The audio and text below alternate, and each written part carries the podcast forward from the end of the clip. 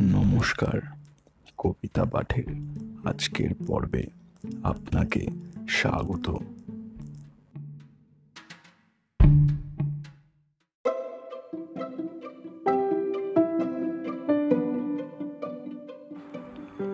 আজকে আমার নিবেদন কবি সুকুমার রায়ের বিখ্যাত কবিতা, আবুল তাবুল।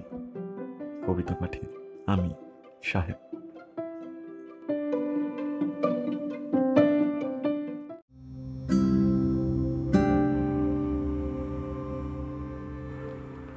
মেঘ মুলুকে ঝাপসা রাতে রামধনুকের আবছায়াতে তাল বেতালে খেয়াল সুরে টান ধরেছে কণ্ঠপুরে। হেথায় নিষেধ নাই রে দাদা, নাই রে বাঁধন, নাই রে বাধা।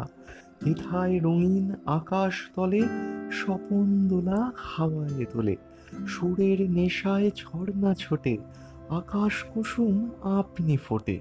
রঙিয়ে আকাশ, রঙিয়ে মন, চমক জাগে ক্ষণে ক্ষণ। আজকে দাদা যাবার আগে বলব জামুর চিত্তে লাগে। নাই বা তাহার অর্থ হোক, নাই বা বুঝুক বেবাক লোক। আপনাকে আজ আপন হতে ভাসিয়ে দিলাম খেয়াল স্রোতে। ছুটলে কথা থামায় কে? আজকে ঠেকায় আমায় কে?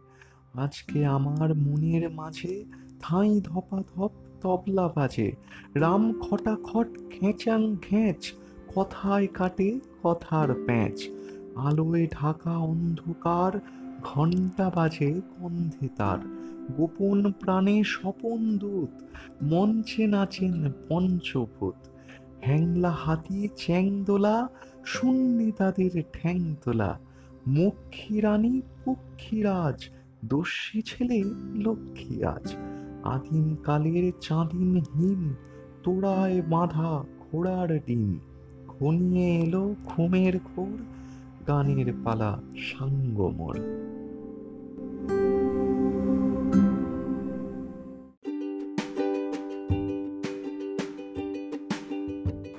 শ্রোতা বন্ধুদের কাছে অনুরোধ, অবশ্যই জানিও কেমন লাগছে আমার কবিতা পাঠ।